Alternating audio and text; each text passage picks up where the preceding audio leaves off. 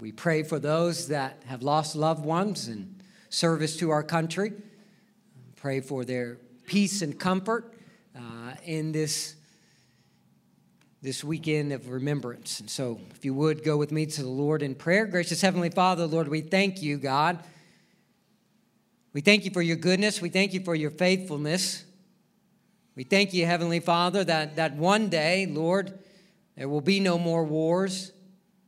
And thank you, Heavenly Father, that one day there will be no more strife, there'll be no more hatred. We thank you, Heavenly Father, that there will be no more, no violence. There'll be no need for cemeteries or graveyards, no need for hospitals, no need for prisons. Because you will make all things right in your kingdom to come. And Heavenly Father, Lord, we rejoice in that reality. But as we live in this broken world, Lord, we ask that you would bring peace and comfort to the hearts of those that have lost loved ones.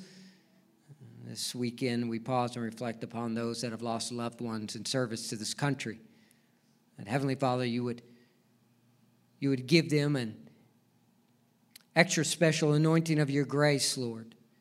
And that gracious Heavenly Father, you would remind us, Lord, of the ultimate sacrifice that was made by our Lord and Savior Jesus Christ on the cross of Calvary that gave access to freedom for all individuals.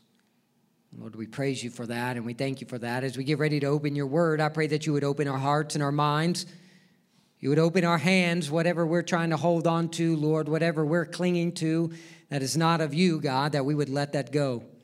And that gracious Heavenly Father, Lord, our hearts would be aligned with the will that you have for us as revealed in your word. Holy Spirit, I pray that you would transform our hearts and our lives, renew our minds, give us Christ like vision to see individuals not as they are now, but as they could be in Christ Jesus, and give us vision to see circumstances and situations not as they are now, but what they will give way to one day as we enter into glory. Lord, we praise you and we give you all honor and praise for you're the only one worthy of it. It's in Jesus' name that I pray. Amen. This morning, we're going to start a new series that will take us throughout uh, the length of the summer. Uh, we will spend 12 weeks in the book of Psalms looking at various Psalms. I've asked a few individuals to come throughout the duration of the summer uh, to preach to us, to, to come and open up God's word to us. And in two weeks from today, uh, Nick Garland will come. Pastor Nick Garland will come, and he will he will preach to us out of the Book of Psalms. And I've asked four others over the duration of those twelve weeks to come and to preach. But Brother Nick will be here in a couple weeks uh, to preach uh, from Psalm number one, looking forward to that. And so I've asked these individuals to come to, to preach out of their favorite psalm or to preach from a psalm that is, has really comforted them or brought them peace in, in certain times of their life or that they turn to and find comfort from. Today, I'm going to preach to you from, from my favorite psalm, a psalm that has brought me comfort, has brought me peace in various times of troubles and tribulations, a psalm that I go to time and time again. And ultimately, the psalms do that for us. Maybe I'm not alone in that, that when I find myself in a desolate place spiritually, oftentimes it's the Psalms that I turn to and they minister to me and they, they, they impress upon my heart praise and they impress upon my heart the truth and the reality of who God is and that we can be open and honest and transparent, as Pastor Dakota talked about last week. And although we say this is the opening uh, uh, uh, day of our new sermon series, that we launched that out, really, I, begin, I believe it began last week. Pastor Dakota did such a great job of laying a groundwork of the reality that we do have suffering in our lives and trials and tribulations we do encounter. And when they squeeze in on us and they press in on us, that what ought to result is trust and praise. And we see that all throughout the Psalms, that the various psalmists, as they encounter troubles and suffering and trials, that as they are pressed in upon, what comes out of them is trust and praise. And I believe that's why the Psalms have provided so much comfort and solace to so many for so long.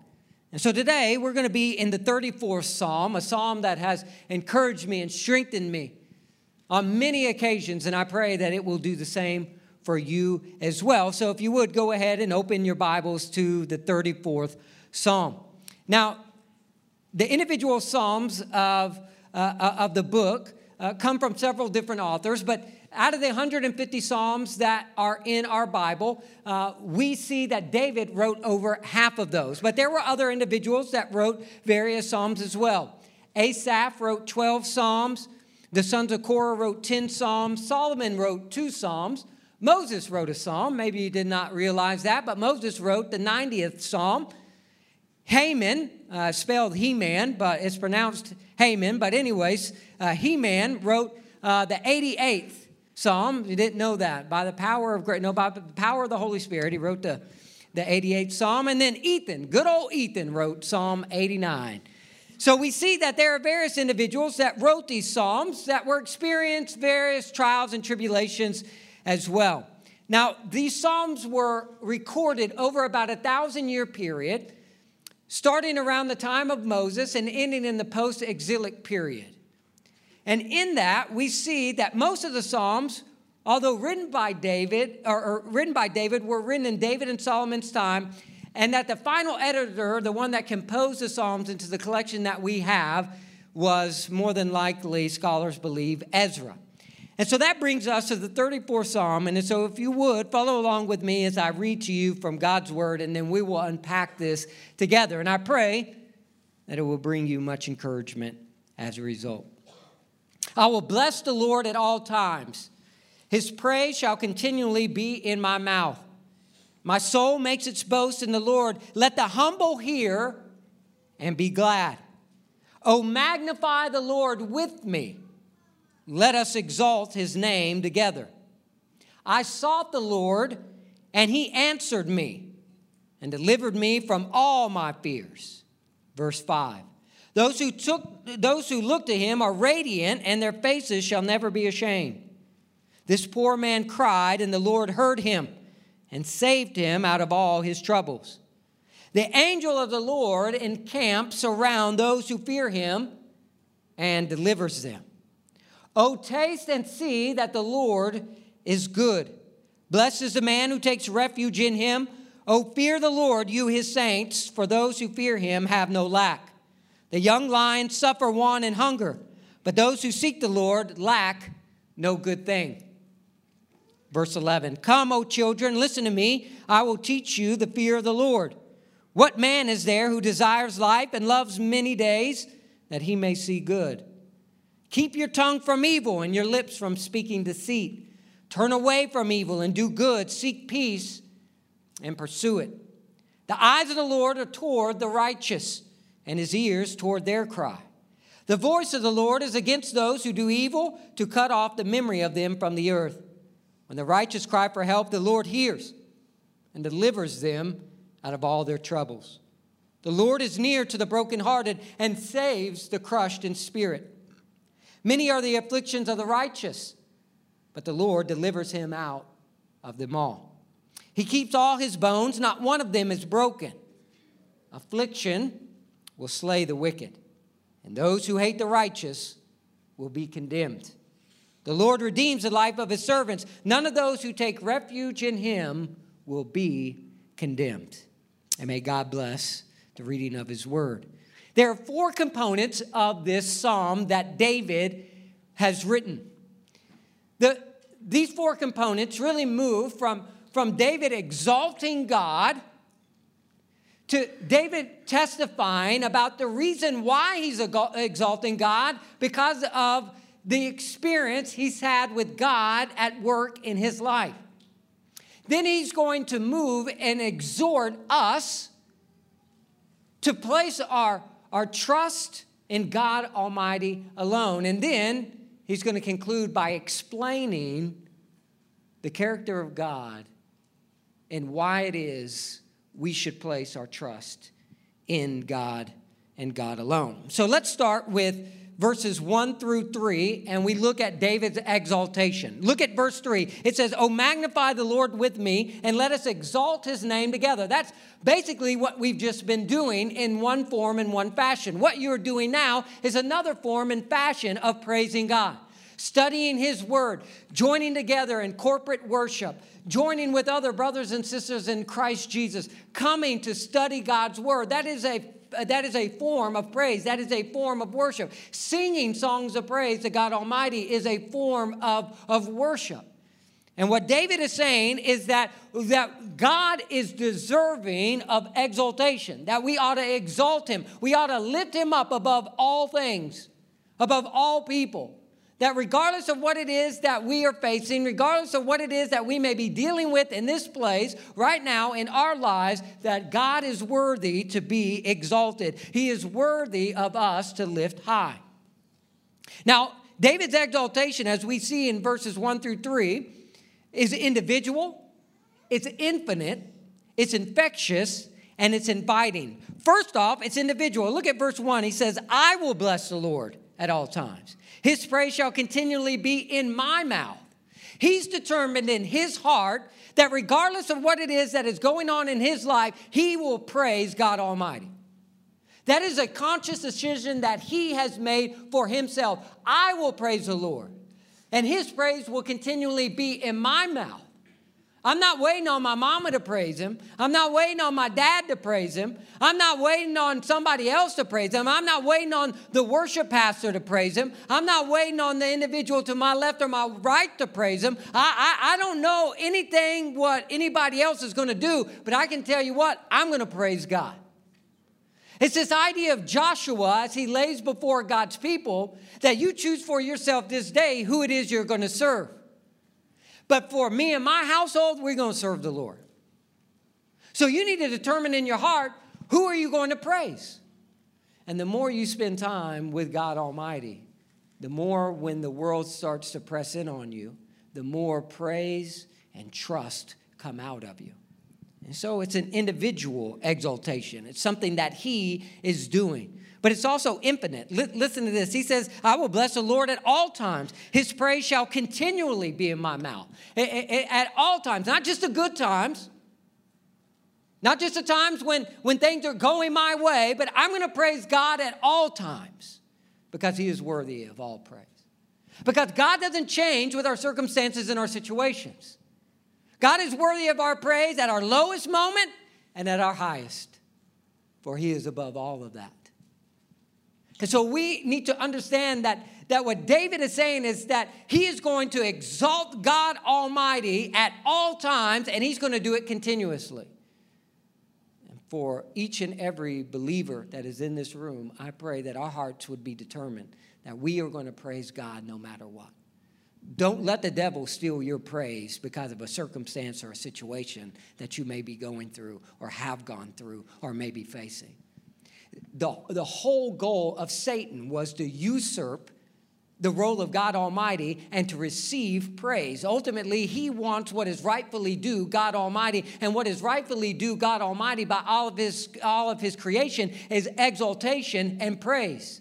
And when we allow the enemy to come into our life and use a circumstance or a situation to close our mouth and to keep us from praising God, then we have fallen victim to one of the greatest schemes of the enemy that there is. And David says that I'm going to praise God continually and that his praise will always be in my mouth. But it's also infectious. You see, because when we do that, when we praise God in our good times, when we when we don't take credit for those things, when we praise God in the bad times and we're not crushed as a result, then other individuals see in our lives something that they are missing in theirs. They see in us something that they are not experiencing. We see this reality in verse 2. My soul makes its boast in the Lord. Let the humble hear and be glad. Those that are humbled in heart, when they hear the praise or the exaltation of David, that it in turn causes them to be glad. It causes them to be joyous. It causes them to be blessed. We see this idea that our praise accomplishes that as well. Acts 16 25 to 26 is a great example of this. In Acts 16 25, it says, About midnight, Paul and Silas were praying and singing hymns to God. And the prisoners were listening to them, and suddenly there was a great earthquake. So, in the, in the middle of their chains, in the middle of this prison, they start just praising God. They just start singing praises to God. And verse 26 tells us so that the foundations of the prison were shaking. God infuses their praise in such a way that it takes on a supernatural form and an earthquake happens. Now, look at this. And immediately all the doors were open and everyone's bonds were unfastened. Not just the ones that were singing. It wasn't just Paul and Silas. It wasn't just their bonds that were falling off. It wasn't just their prison doors that were open up, but their praise was so infectious that all of the prison doors opened and all of the bonds fell off of everybody that was in that prison. Now, that's not to say that our praise can bring somebody to salvation in and of itself, but it sure does point out that there is something going on in that individual's life that's not going on in my life. And that's exactly what the Philippian jailer experiences when he comes running in and he sees all the doors are flung open. He's heard them singing and he wants to know what in the world is going on. And then he comes to a point of saying, What must I do to be saved? And it all started with the praise of God's people in a moment that the enemy would have said, Be silent. Look at where your faith has got you. Your faith has got you nowhere but a prison and in chains. And yet they said, My God is above any prison that you can put me in or any chains you can wrap around me, and I'm going to be faithful to praise Him. And through their exaltation, uh, individual had his eternity changed through faith in Christ Jesus. It's infectious. Our lives ought to be infectious. Our praise ought to be infectious, but it's also inviting. And that's what we see with the Philippian jailer coming in. They were invited in to join into the song of the redeemed. Verse 3 says, Oh, magnify the Lord with me and let us exalt his name together. There's power in corporate worship. There's power in our time of coming together and singing praises to God, not just as individuals, but as a collective body of believers that our praise invites other individuals in to experience the goodness of God Almighty. We also see that uh, this psalm lays out for us in the next section that David is going to share his testimony, that David is going to share his experience in verses four through seven. And so David is going to testify to the reality of the reason why I exalt God no matter what it is I'm facing or what it is that I'm going through, uh, because of what it is I have experienced with God at work in my life. And so, verses four through seven, we see that David's experience was God had delivered him, had delighted him, and had defended him. Look at verse 4. It says, I sought the Lord and he answered me. Verse 6 says, The poor man cried and the Lord heard him. This was his experience. He's testifying of the reality that he sought the Lord and the Lord answered him, that he cried out to the Lord and the Lord heard him. That was his experience. And as a result, he was delivered. It says, I sought the Lord and he answered me and delivered me from all my fears. Verse 6 goes on to say, This poor man cried, and the Lord heard him and saved him out of all of his troubles. What a beautiful reality and a beautiful truth. Has anybody been delivered in this place? I know God has delivered me. That, that, that picture of being delivered in the original language is an idea of something being snatched or taken out of that what God has done to all those that have cried out to Him is snatched them out of darkness, has snatched them out of the pit of despair, has snatched them out of their sin, has snatched them out of their pain and their misery, and has brought them into His marvelous light. He's delivered us. He snatched me out of my addiction. He snatched me out of my pain and suffering. He snatched me out of my sin. And He brought me into His marvelous light. And David says, Because I've experienced that, because that is my testimony, I'm going to praise him. Because we have to come to a point where we have to determine in our minds was the cross of Calvary enough? If God doesn't do another thing for us other than send his son Jesus Christ to die on the cross for us, and to cleanse us of our sins and to make us a new creation in Christ Jesus, we have to come to a point where we determine in our lives is that enough? Now, in the church, we would definitely say that's enough for salvation, that we wouldn't say you, you don't add any work to the finished work of Jesus Christ. But is it enough to bring us satisfaction and comfort in this life? Oftentimes, the way we live is to answer that question in the negative. Now, for salvation, absolutely. But is it sufficient for me each and every moment of each and every day? Well, I kind of need the cross and a bigger bank account. I, I kind of need the cross and I need better health.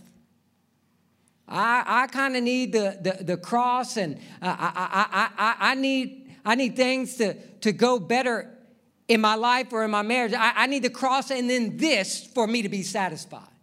And the question that we must determine in our hearts is the cross of Jesus Christ isn't enough. Is his grace truly sufficient? He delivered us. But he also delighted us. You see, when, when his grace is sufficient, there's joy regardless of the situation or the circumstance that you find yourself in. There's peace and there's comfort that comes as a result of us resting in the finished work of Jesus Christ. Look, look, at verse 5. It says, Those who look to him are radiant, and their faces shall never be ashamed. Those that look to him are radiant. See, David is saying, I am delighted. When I look upon the things of God, there's a delight that happens in my life, there's a joy that happens in my life. That word radiant in the original Hebrew is this, it's this idea of uh, have you ever seen a, a lake on a sunny day? and it's got what looks like diamonds that are sparkling off of the lake as the sun hits upon that water and you see those, those little diamonds that look like they're on the top of the lake? That's the picture of radiant. It's this idea of, uh, of the sun hitting off of the water and sparkling off of the water that when we look at God Almighty and we become conduits of reflecting His grace and His love and His mercy and His righteousness and His justice and His truth, then we project the light of Christ back out into the darkness of this world. And individuals look at us and they see the radiance, they see the joy in our life. Philippians 4 4, Paul would write to the church of Philippi and he would say this in Philippians 4 4, he would say, Rejoice in the Lord always. Again, I will say, rejoice. He didn't say rejoice in the Lord sometimes. Rejoice in the Lord when everything is going your way. He didn't say rejoice in the Lord when you feel like it. He said rejoice in the Lord always. Because no matter what's going on in your life, no matter what is changing, no matter what news that you just received, no matter what it is that you're going through, God doesn't change. He is constant. He's the same yesterday, today, and tomorrow. There is no shifting shadow in God Almighty. And so, therefore, we can rejoice in the Lord. It doesn't say rejoice in your circumstances, it doesn't say rejoice in your situations. Th- those things don't bring us joy. Sometimes we go through crushing things. He says, take your eyes off of that. Rejoice in the Lord. Go back to the text. It says, Those who look to him are radiant. We're not just going to be radiant in and of ourselves. We're not going to be radiant if we're looking at the things of the world, but those that look to Him are radiant and their face will never be ashamed. That's why God's word tells us in Romans 8 6, Paul would write these realities and these truths. For to set the mind on the flesh is death, but to set the mind on the spirit is life and peace. What are you focusing in on? Where's your face turned? In trials and tribulations, what are you looking to? You looking to the problem, you're looking to the, the, the, suffering, you're looking to the ways of the world. Well, guess what? You look back into the things of the flesh. All you're going to do is project death back out. All you're going to do is experience death. But if you look to God Almighty and your mind is focused in on the things of the Holy Spirit, the things of Christ Jesus and his redeeming work on the cross, the love of our Heavenly Father, then you can reflect joy and satisfaction back out into the world. And so he delighted him, but he also defended him. Look at verse 7. The angel of the Lord encamps around those who fear him and delivers them. That God encamps around his people, that God is our defender, that God is our protector, that God one day will make all things right. We can trust in him. And ultimately, that's exactly what it is that we're going to see David move to next in the psalm. In Proverbs 18:10, we, we see this reality of God defending us. The name of the Lord is a strong tower. The righteous man runs into it and is safe. In your moments of pain, in your moments of trial, in your moments of affliction, where do you run?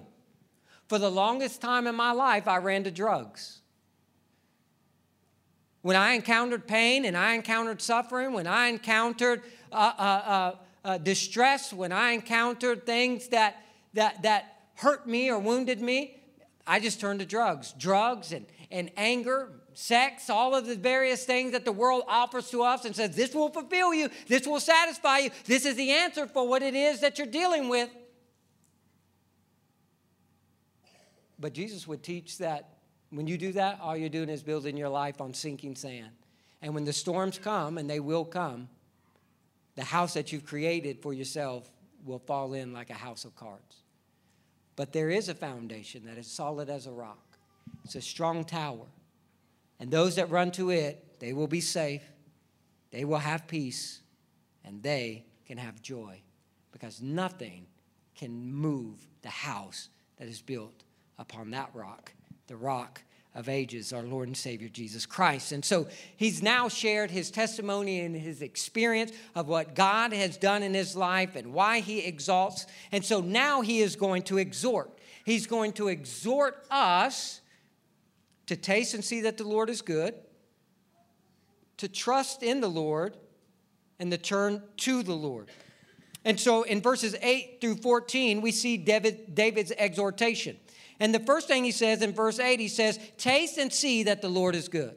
In other words, come and experience what it is that I just told you because it's not that I'm special in any kind of way, but it's that my God is special in every kind of way. So if you will come to Him, you will have the same experience that I had because He doesn't turn away anybody that comes to Him in faith.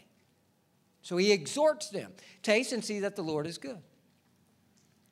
Now, if you've got young children, you know, like I know, that the greatest battle in your house is going to take place around the breakfast table, the lunch table, or the dinner table. Because your wife is going to spend that evening or that morning preparing a beautiful meal that you will enjoy. And your children just said they want all three of the things that your wife just made, only to sit down and say, now, I don't want any of this. I'm not going to eat any of this, and I want something else. Can I get an amen? Anybody, anybody else know what I'm talking about? Is it just me?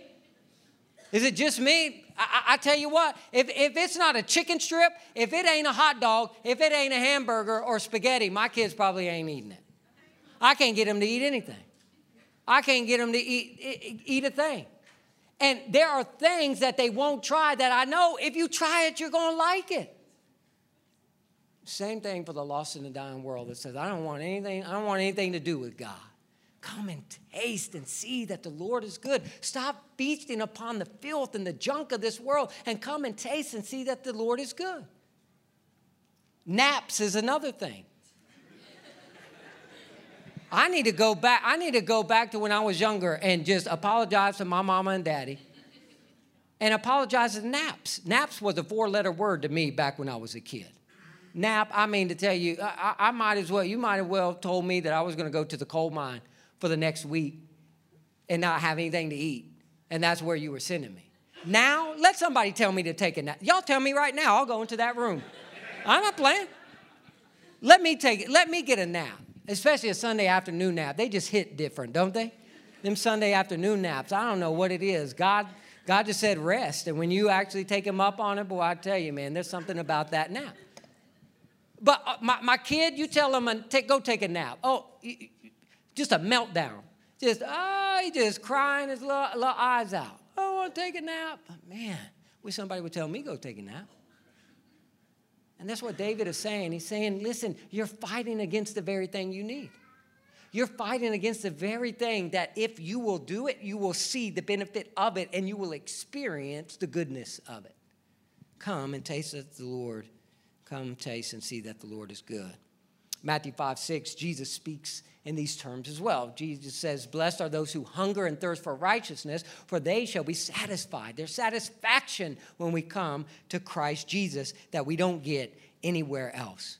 But he also says to trust in the Lord. Now, he'll use the language of fear the Lord, uh, seeking the Lord, taking refuge in the Lord, but ultimately it's this picture of trusting in the Lord. We see that in verse 8 the blessed is the man who takes refuge in him. Oh, fear the Lord, you his saints, for those who fear him have no lack.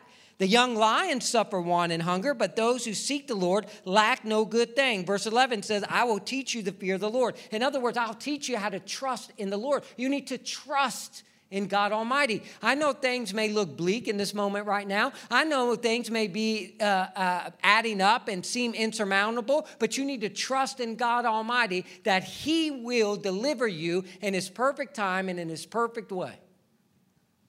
So we see this reality that He exhorts them to trust in the Lord. Psalm 20, verse 7 through 8, David would write this some trust in chariots and some in horses, but we trust in the name of the Lord our God. They collapse and fall, but we rise and stand upright. What are you trusting in? If you're being honest with yourself in this moment right now, what are you trusting in? Now, I know what the Sunday school answer is. And I know we're in church, and I know everybody ought to say Jesus. The preacher ought to say Jesus. And there are many times in my life where I can honestly answer that I'm trusting in Jesus. But there's also times in my life that if I'm being open and honest, and if we're all being open and honest, I'm trusting in myself, or I'm trusting in something else, or I'm trusting in someone else to deliver me out of what it is that I'm dealing with in this moment. And if we're open and honest and truly being real with each other, we all experience that sometimes, even as believers, that our trust actually isn't in God. It's in some result that we hope that we can obtain through our own measure of uh, wisdom and strength. Don't trust in the chariots or the horses, the power that you can create, but trust in the name of the Lord.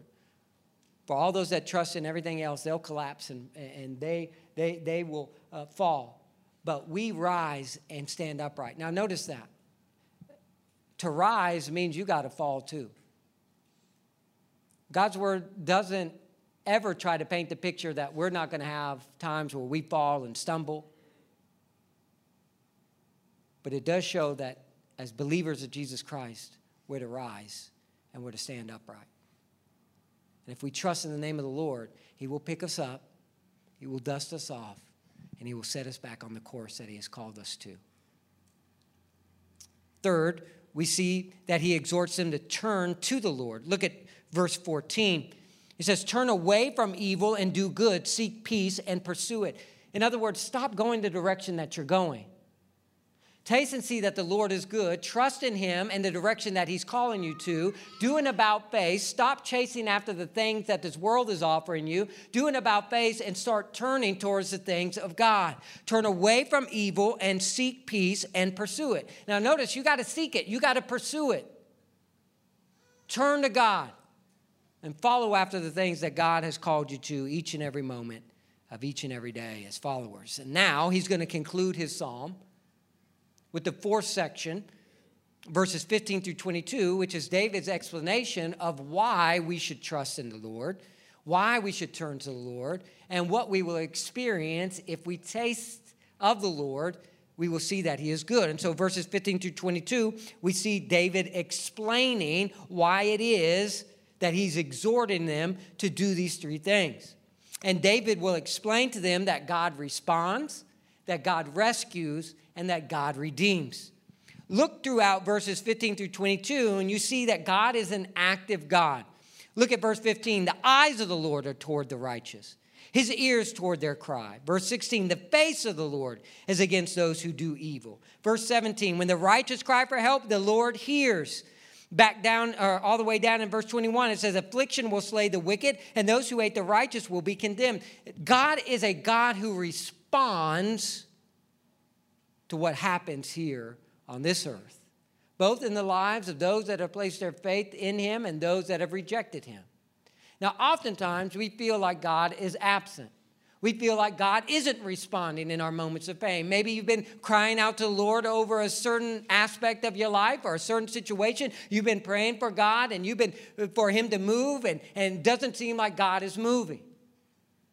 And you would say, I don't think God is a God who responds because I sure don't see him responding in this situation or in this situation. I don't see him responding to meet my need in this area. I don't see him responding to ease the pain of my life or suffering in this area. And so maybe you would reject the idea that God is a God who responds. But in doing so, you miss the reality of what your greatest need is. What your greatest suffering was, what your greatest trial was. You see, your greatest need was to be reconciled back to a perfect and holy God. Your greatest suffering was a sin that was at work in your life that separated you from that perfect and that holy God. Your greatest pain was the reality that you were not in a restored relationship with God Almighty. So, my question to you is in light of what your ultimate need is, what your ultimate suffering was, and what your ultimate pain is in this world, has God not responded by sending his son Jesus Christ to die on a cross for your sins? Has he not responded? You see, only in the Christian faith do we see in the character of God two aspects of God transcendence and immanence. In every other religion, they go to one end of the spectrum or the other. Only in the Christian faith do we see a God who is both transcendent over his creation and immanent, meaning that he is involved actively within the lives of his creation and in the, the day in and day out of his creation. So Islam takes the position that God is transcendent. They would not reject the idea that God is transcendent. He is above his creation. So much so that the idea that God would take on flesh and come to this earth is absolutely abhorrent to them. That is blasphemous because that is God lowering himself to a level that God would never lower himself because he is transcendent over his creation. Now, you take the opposite end of the spectrum and you take Buddhism, for example or you take the Wiccan religion. They would absolutely disregard the transcendence of God and they would only speak of the immanence of God, meaning that, that creation is God and God is creation. He's involved in all of that. God is the trees, God is the wind, that God is this kind of force that is working throughout uh, this uh, creation, that creation and God are one and the same. They would reject transcendence, but they would take an unhealthy view of immanence. Only in Christianity do you see a God who is sovereign above his creation, but yet is actively involved in the lives of each and every one of his creation. Only in Christianity do we see that. Only in the Bible do we see a God who is above all, but yet is actively involved in our lives. He's the one that has numbered every hair on our head, or for some of you, that used to be on your head. He remembers those. Think about this. You ever numbered the hairs that were on your head? You ever took time to do that? Again, some would be a shorter trip for others. I've never done that. God Almighty loves you so much that He knows minute details about you that you've never even taken time to stop and pause and consider. He cares about you that much and loves you that much. And so David explains to us that he's a God who responds. 2 Peter 3 9 tells us this The Lord is not slow to fulfill his promise, as some count slowness, but is patient toward you, not wishing that any should perish, but that all should reach repentance. Now, this text ultimately is talking about salvation, but I also think that we can read into this text and not stretch it to see that God is patient not just in areas of salvation, but that He has a perfect time for everything. And although we want to put God on our timetable and we want to put God on our clock, He knows exactly when it is that He should respond and exactly when it is He should do what it is that needs to be done, and He will do it. So God is a God who responds in His perfect timing we see that David explains that he's exhorting them to trust in the Lord and turn to the Lord because the Lord rescues. Look at verse 17. Verse 17 says, When the righteous cry for help, the Lord hears and delivers them out of all their troubles. The Lord is near to the brokenhearted and saves the crushed in spirit. Are you brokenhearted? Are you crushed in spirit? The Lord is near to you and He will save you out of that. He rescues us. Remember that word, uh, deliver, is the idea of snatching out of, that He takes us out of that darkness. He takes us out of our sin. He brings us out of that. We see that we have a God who rescues. He doesn't just hear, he doesn't just know what's going on in his creation, but he actually steps into it. And when people cry out to him, he will step in and rescue them. Ultimately, we will see that in the glory and the kingdom that is to come. Colossians 1 13 through 14, God's word tells us this for he rescued us from the domain of darkness and transferred us into the kingdom of his beloved Son, in whom we have redemption, the forgiveness of our sins. We see that when we call upon Christ Jesus, he rescues us from the domain of darkness. He takes us out of the domain of darkness and transfers us. He brings us into the kingdom of his beloved Son, in whom we have redemption. And that is what David will ultimately conclude with as he explains why we ought to trust the Lord Lord and turn to the Lord because in verse 22 it says, The Lord redeems the life of his servants. None of those who take refuge in him will be condemned. That he doesn't just rescue us and take us out of the darkness and say, Okay, here you go. Now you figure it out from here on out. No, he not only rescues us, but he redeems us. In other words, he transforms us, he changes us, he forgives us of our sins, and he makes us a new creation. So here we see the assurance that we have as followers of Jesus Christ that our eternity is secured by the finished work of Christ Jesus, that the Lord redeems the life of his servants. Romans 8 1 would say this. There is therefore now no condemnation for those that are in Christ Jesus. Conviction of the Holy Spirit? Absolutely. Condemnation from God Almighty? Never. There is now no condemnation for those that are in Christ Jesus. In other words, the guilt has been removed, not by anything that we have done, but by everything that Jesus Christ has done. I love this psalm. I come back to it time and time again. But you know what makes this psalm so special? When it was that David wrote this. 14 times in the book of Psalms, a psalm is accredited to a specific event that transpired in the life of that psalmist. If you go back up to chapter 34, there should be a heading that tells you when this psalm was written and what event you can correlate what it is that he wrote this psalm to. My Bible says, next to the 34th chapter, of David when he changed his behavior before Abimelech so that he drove him out and he went away. So let me provide a little bit of context as we come to our, uh, the end of our time together. This psalm is so powerful because David had already been anointed king, was serving in Saul's uh, uh, uh, court, and Saul became jealous of David and wanted to kill him. Jonathan found out to the degree that his dad wanted to kill David and so told him he needed to flee. And so David fled from Jerusalem and he actually went into enemy territory. And you can read about this in 1 Samuel 21. David flees Jerusalem and he actually goes to Gath, the hometown of Goliath, the giant that he slayed. And he goes into enemy territory carrying the very sword that he used to cut off Goliath's head. Now, for whatever reason, he thinks this is a good idea and he tries to blend in, but he's found out and he's brought before the king. And he knows in that moment, I'm in trouble. I don't have anybody around me, I don't have anybody near me, I don't have anybody to protect me.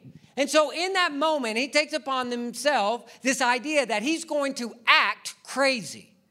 And so he starts drooling on himself and he starts allowing spittle to come off of his beard and he looks all kinds of crazy. And he starts etching his fingers and clawing at the doorpost of the gate of the city. And the king says, Why in the world did you bring this man to me?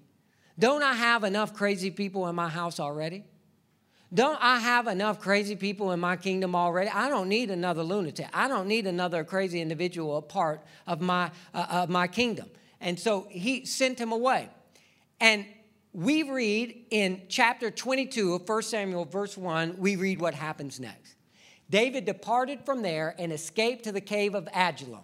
And when his brothers and all his father's house heard it, they went down there to him. So he leaves and he goes and he's in this cave. And he's all by himself. Now think about that. He doesn't know where to go, he doesn't know what to do.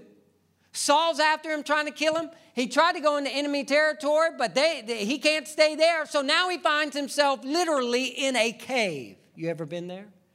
Figuratively speaking? You ever found yourself to where it feels like you're all alone in a cave?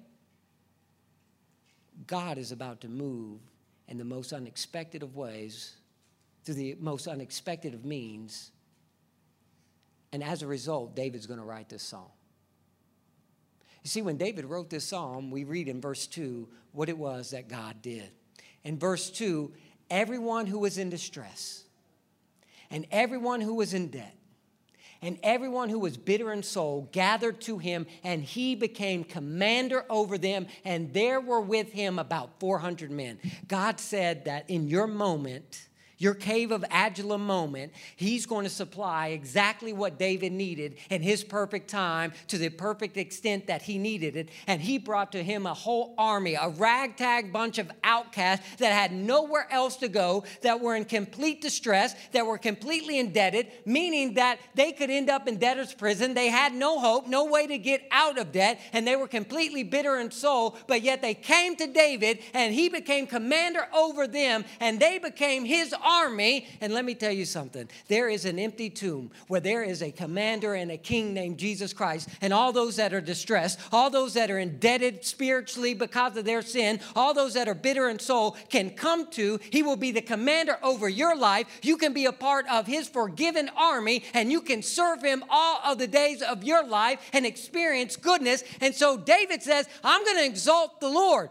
David says, I exhort you, taste and see that the Lord is good. Turn to him, trust in him, because when I cried out to him, he brought y'all. When I cried out to him, he provided for me everything that I needed, and he delivered me from all my troubles and all of my fear. And so now I'm exhorting you to do the same thing. And guess what? I'm telling you, you'll experience the same thing because God is a God who responds, He's a God who rescues, and He's a God who redeems. Amen. Man, that's good. I don't know if it's good for anybody else, but boy, that's good for my soul to hear that reality and that truth. Have you come to the cave? Not the cave of Adullam. Have you come to that empty tomb? And have you laid down all your burdens and all your sin at the feet of Christ? Is he your commander? Is he your king? Come and taste and see that the Lord is good. Maybe for the first time, maybe for the millionth time. Let's go to the Lord in prayer.